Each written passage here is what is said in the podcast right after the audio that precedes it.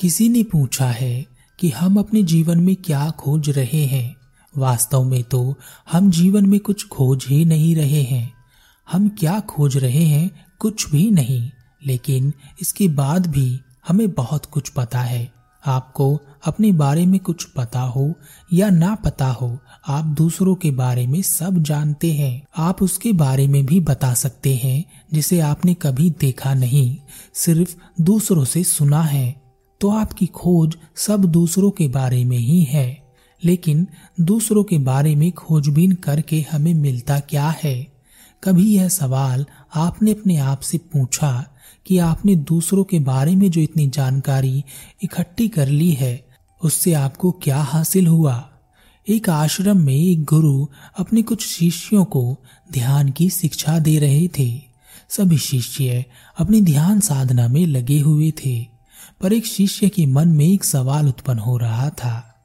उसे हमेशा लगता कि यह सब क्या है? हम क्या खोज रहे हैं? लगातार बैठे रहना, ध्यान करना, आखिर यह सब किस लिए? ऐसे बैठे रहने से तो जीवन नष्ट हो रहा है। कुछ कर्म किया जाए तो जीवन का उपयोग होगा।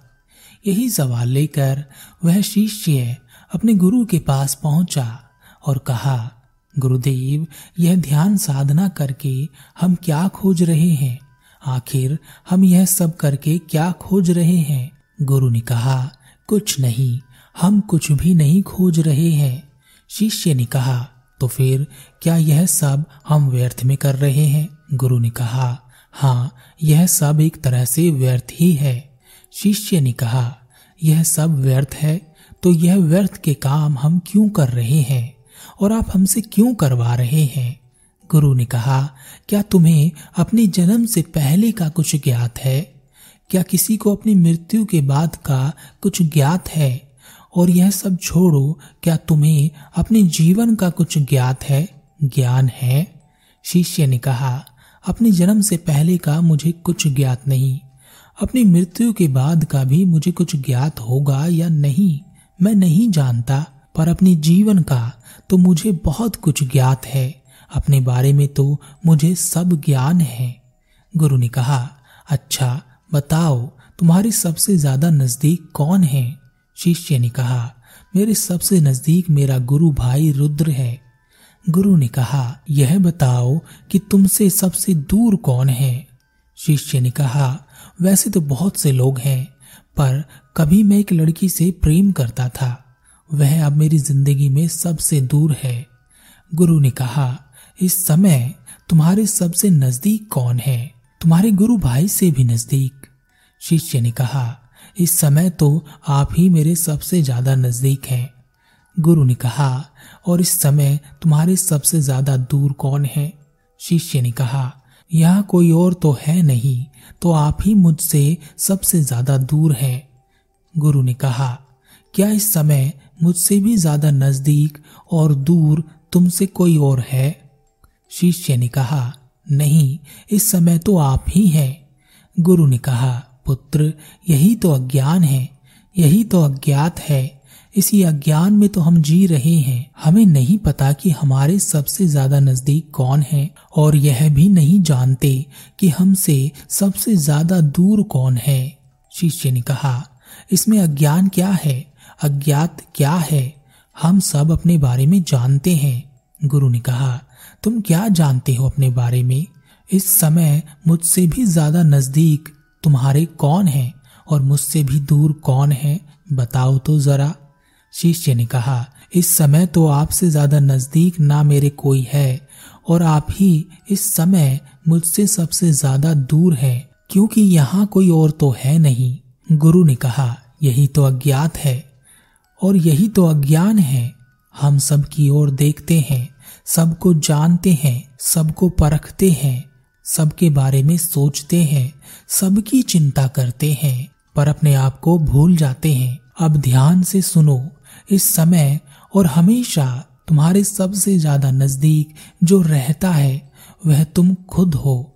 तुम ही अपने सबसे ज़्यादा नज़दीक हो। पर अपनी अज्ञानता के कारण तुम ही अपने आप से सबसे ज़्यादा दूर भी हो। ना तुमसे ज़्यादा नज़दीक तुम्हारे कोई और है, और ना ही तुमसे ज़्यादा दूर तुम्हारे कोई और दूसरा है।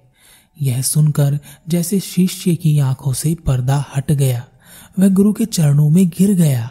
उसने कहा, गुरुदेव, जन्म से पूर्व अज्ञात है, मृत्यु के बाद भी अज्ञात है, पर जिसे हम ज्ञात समझते हैं जिसे हम समझते हैं कि हमें पता है, वह जीवन भी अज्ञात है।